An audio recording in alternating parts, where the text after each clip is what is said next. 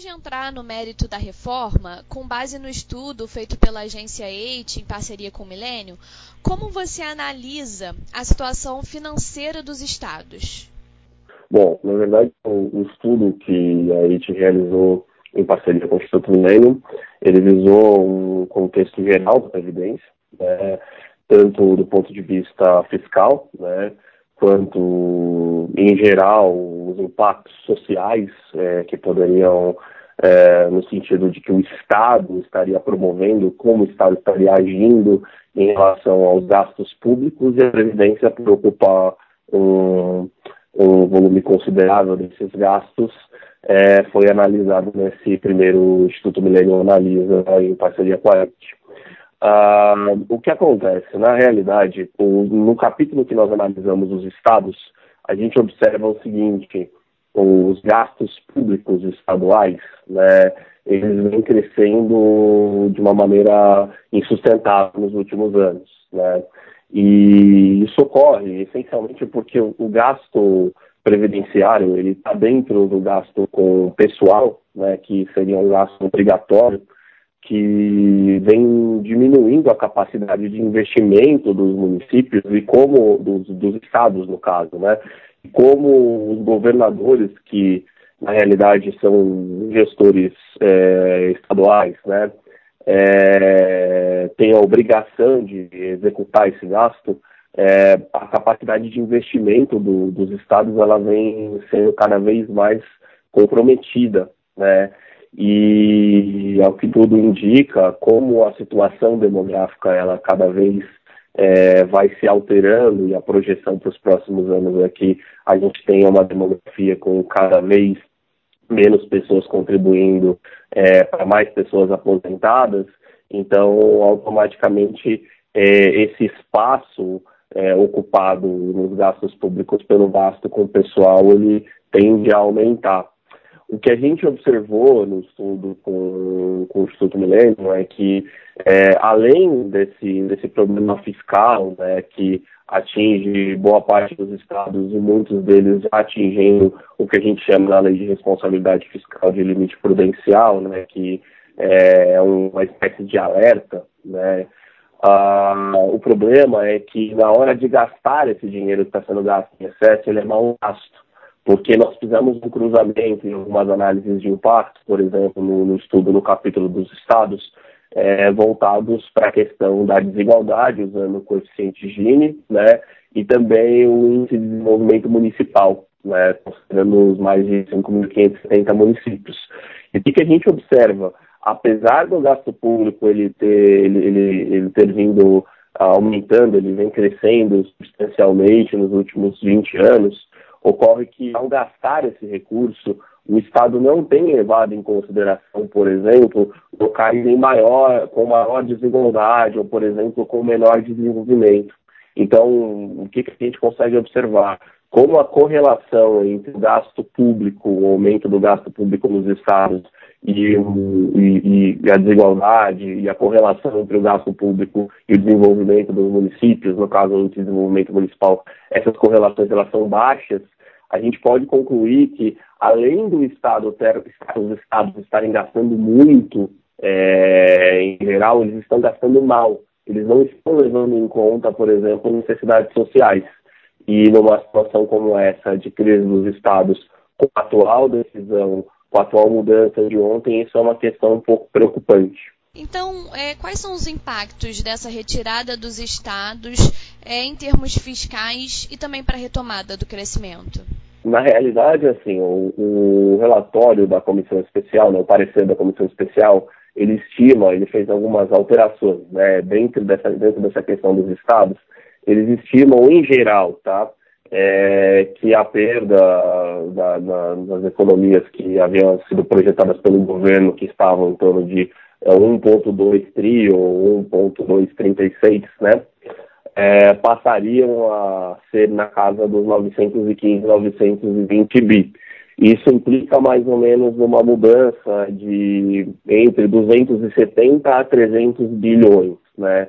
Uh, porém, assim, o que, que acontece? A gente observou o seguinte, é, os estados, eles têm também uma questão política, né? Porque mais do que um impacto fiscal, porque se de fato a projeção que o governo, essa não foi a projeção que nós fizemos no estudo, nós não analisamos essencialmente a, a, a projeção dos gastos em geral.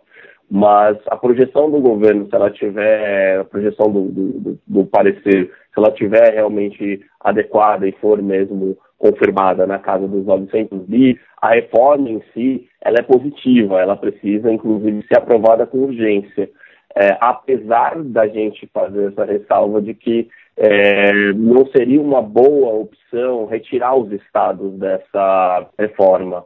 É, claro que a gente não vai entrar essencialmente nisso, mas é, há também que observar o impacto político disso, porque a partir de agora a gente praticamente transfere essa responsabilidade para as assembleias legislativas. E isso, obviamente, vai aumentar uh, o poder de pressão de determinados grupos, como é, já ocorreu, uh, na realidade, nesse, nessa comissão especial, como a gente pode ver com o caso dessas categorias, dos professores, enfim, dos policiais, dos agentes penitenciários, por exemplo. Né? A reforma em si, na casa dos 900 bi, é, ela é positiva. Na verdade, o governo já até, eu acredito que já até contava com, com algumas alterações nesse sentido. Mas é claro que a gente retirar os estados da reforma é, foi uma.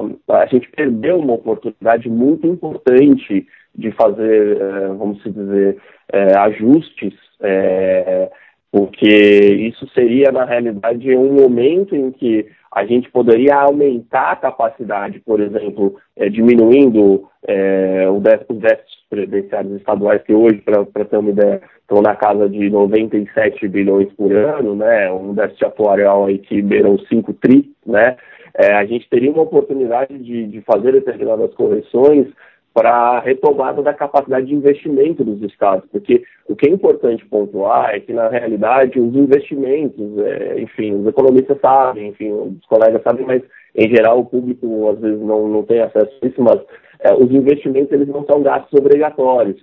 Então, ocorre que, é, à medida que a Previdência ela vai comendo, vai consumindo cada vez mais, o gasto do pessoal vai consumindo cada vez mais o orçamento público, é, outras áreas que não são gastos obrigatórios de investimento, um exemplo de, um, característico disso, ele vai se diminuindo. Então, na realidade, é, obviamente, você perde uma capacidade considerável de desenvolvimento.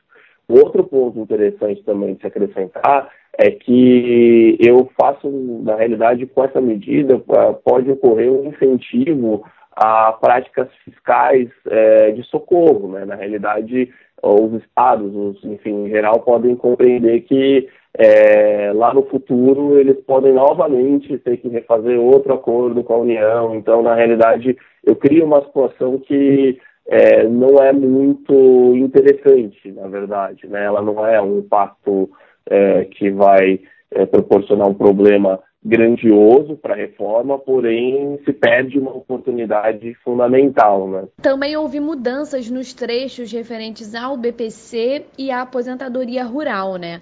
A pesquisa traz alguns dados interessantes em relação à comparação entre a aposentadoria rural e a dos servidores e também algumas estimativas em relação ao BPC. Você pode explicar? Não, o BPC a gente analisou no, estudo do Instituto Mineiro, na realidade, assim, é, ele é um ponto interessante porque a gente observou, por exemplo, fazendo uma projeção entre 2015 e 2025, é, o número de pessoas que poderiam ser beneficiadas por ano, né? Porque a regra proposta pelo governo, na realidade, ela antecipava o pagamento desse benefício, né? É, na realidade, para 60 anos, né? Que hoje a regra está em 65 anos, né? E pagando, na realidade, o valor de meio salário mínimo até 69 anos, quando então a pessoa passaria a receber os 70 um salário mínimo, né? Porém, se essa medida tivesse ocorrido desde 2015, a gente observou que, é, dado o número de pessoas que, que estão naquela idade é, para receber, para obter o benefício, a gente obteria um impacto de mais ou menos um milhão de pessoas a serem beneficiadas por ano, né? A, mais no BPC se isso tivesse ocorrido é, a partir de 2015. o que poderia ser interessante seria uma abertura para que a pessoa optasse por essa, por essa questão, como já vem colocando, enfim, já colocar, o governo já havia aberto essa opção, mas no parecer da comissão especial eles retiraram essa questão. Né? A mesma coisa você colocou em relação à diferença dos servidores, né? A retirada, na verdade, assim, de alguns pontos, de alguns servidores dessa questão, é, ela tem um pouco a ver com o que a gente falou anteriormente, porque na realidade, assim, no estudo a gente observa, a gente utiliza técnicas de econometria e estatística espacial, né? que elas levam em conta também o espaço físico é, do ponto de vista estatístico e isso aumenta a precisão de algumas questões que a gente observou. E partindo dessa premissa, a gente conseguiu observar que na realidade a, a gente tem em primeiro lugar boa parte da, da, das pessoas que se aposentam, por exemplo, por tempo de contribuição, são as pessoas que, na realidade, têm um emprego mais estável, são as pessoas que têm um salário maior, são as pessoas mais concentradas na região sul e sudeste, né? Então, na realidade, assim, a gente observa que o mais pobre hoje, é, ele, vamos dizer assim, ele já se aposenta aos 65 anos, né? E, obviamente, essas pessoas que conseguem se aposentar por tempo de contribuição, em geral, são as pessoas mais estáveis. Então, vamos pensar, por exemplo, no caso dos servidores públicos que a gente observou, os servidores hoje eles representam mais ou menos 700 mil, 720 mil pessoas, que é o que a gente chama de RPPS, né? Que isso, vamos dizer assim, é um universo muito pequeno em número de pessoas, dentro dos 35, 36 milhões de, de beneficiados se eu pegar o regime geral de presidência hoje, né? Uh, porém, o que ocorre, apesar deles ocuparem, vamos dizer assim, em termos numéricos e quantitativos, um número pequeno, a quantidade de, vamos dizer, de gastos que é, que é destinado para esse público, ele é, enfim, ele é relativamente alto, né? Então a gente tem aí, o ano passado, um, um, um déficit, vamos dizer assim, vai do RPPS observando só a União, na casa dos 50 bi, né? Então, assim, a gente tem aí, vamos dizer, se foram, o déficit for no ano passado em torno de 265 bi, então eles consideravelmente é, ocupam um espaço muito grande no gasto, apesar, é, vamos dizer assim, de, de ser uma quantidade muito pequena, né?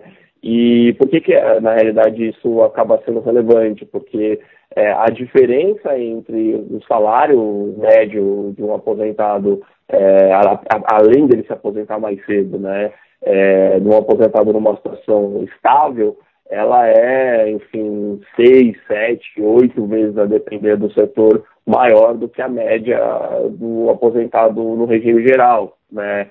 que recebe aí na casa, vamos dizer, vai em torno de 1.500, mil, é, mil reais, vamos dizer assim, por mês. Então, é, enquanto que esse outro grupo, em geral, é, varia entre 8, 9, 10 mil mensal, então assim, até mais, né? porque isso é uma média, a média ela, ela tem distorções. Então, na realidade, assim, é, o problema em si que a gente está observando é que é, há necessidade de uma aprovação urgente né? É, essencialmente para que é, cada vez, é, vamos dizer, para que a gente evite que os grupos de pressão, que os grupos específicos, que os setores específicos cada vez mais é, tenham algum poder de desfigurar o que foi desenhado. No estudo a gente não, não fez endosso de governo, a gente não, não analisou a proposta do governo em si, a gente analisou a situação como ela precisa ser feita, como ela está em geral, né?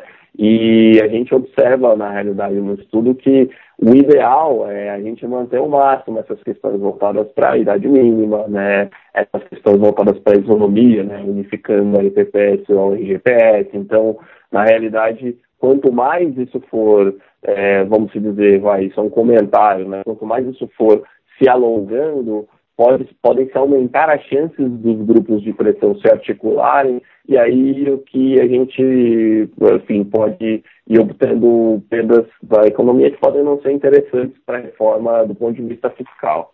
Em relação à capitalização, é deixar essa discussão para o segundo momento também traz algum impacto? É, na realidade, eu acho que na capitalização, é, ela também está muito ligada a essa questão da livre escolha, né? E assim como o BPC assim como a aposentadoria rural, é, eles careceram talvez de uma compreensão um pouco maior do, do parlamento, porque na realidade uh, a capitalização ela entraria como lei complementar, né? Então o que foi proposto na, na, na PEC é, do governo, na realidade, ela não, é, ela não detalha, né? Isso seria discutido no momento por lei complementar que é o mais adequado. Mas, assim, observando essa questão, a gente pode, na realidade, ficar no campo mesmo, essencialmente, é, da escolha individual, né? Porque é óbvio que você ter uma opção a mais para se, se, enfim, para escolher, para optar, é interessante. E também porque o regime solidário, que é o atual regime, né, que a gente chama de repartição simples, é, ele vem se mostrando não ser tão sustentável. Na realidade, claro que não dá para se modificar no inteiro, mas assim, o, o, o, ponto em que ele está hoje calcado, não só pela questão demográfica, que é um problema equânime em todas as regiões do país, conforme a gente observou no estudo, mas também porque o, a questão da responsabilidade da contribuição é vista de forma diferente, né? Então, por exemplo, no estudo a gente observou que apesar, é, vamos dizer assim, do Brasil ser um país jovem, da gente ter aí é, em torno de, se a gente juntar o que a gente chama de população é, economicamente ativa, né, e população não economicamente ativa, mas todas elas em idade ativa, né, que poderiam estar produzindo, a gente tem aí em torno de 167, 170 é, milhões de pessoas, né, então isso equivale aí mais ou menos a 80% da população brasileira. Então, assim, o que, que a gente observou? Apesar da gente ter é, uma quantidade considerável de pessoas em idade ativa, vamos dizer, para economicamente efetuar essa, enfim, para produzir, né? Ah, não, não, são todas elas que, que contribuem para a Previdência. Na realidade, se a gente observar o quadro até das pessoas com população, vamos dizer, economicamente ativa, que a gente tem hoje aí, tirando os 12, 13 milhões de desempregados, a gente tem em torno de 92 milhões de, de, de brasileiros que entregam, integram a população que hoje a gente chama de ocupada, né? Só que se a gente observar, até 63% dessas pessoas elas contribuem ativamente com o INSS. Então, obviamente, se você tem um sistema de capitalização no qual, pelo menos uma opção a mais, né, na qual a pessoa pode é, escolher se ela contribui é, para lá na frente receber é, uma correção daquilo que ela própria contribuiu, seria uma espécie de poupança, vamos dizer assim, é, automaticamente eu aumento o interesse da pessoa em contribuir, né? Porque se hoje é, eu contribuo para uma pessoa que já está aposentada, é, obviamente os incentivos econômicos que aquela pessoa tem para contribuir, ainda mais numa situação de crise, uma situação porque, enfim, de desemprego, de uma série de questões que as pessoas passam nas famílias, então ela tem incentivos menores, de fato, para contribuir. E isso, de certa forma, também impacta é, o sistema como um todo. É claro que o problema do sistema, isso é importante a gente deixar claro, essencialmente em geral, ele é estrutural. Tá? Então, a gente tem muita gente que é, enfim, é, cria narrativas, é, cria alternativas, acha que não, mas se tirar daqui, se fizer ali, porque, é, enfim, tem uma série de, de, de, questões heterodoxas, de pessoas falando muito sobre isso, sobre soluções mágicas, mas na verdade, assim, não existe solução mágica, porque o problema é estrutural. E, essencialmente, ele advém de uma mudança demográfica que vai acontecer não só em Brasília ou no Sul, ela acontece é, de forma é, semelhante, conforme a gente mostrou no estudo, em todas as regiões do Brasil. Então, na realidade, assim, a, a gente precisa de uma mudança, é, claro, que seja estrutural, mas essencialmente o que nós falamos, olha, precisamos dos estados, precisamos é, BPC, precisamos do rural, porque todas essas mudanças, é claro que elas acabam impactando, mas o mais importante de tudo agora é a gente, na realidade, prosseguir na urgência dessa aprovação, é, porque o problema, de fato, ele vem da estrutura, ele não vem de partes.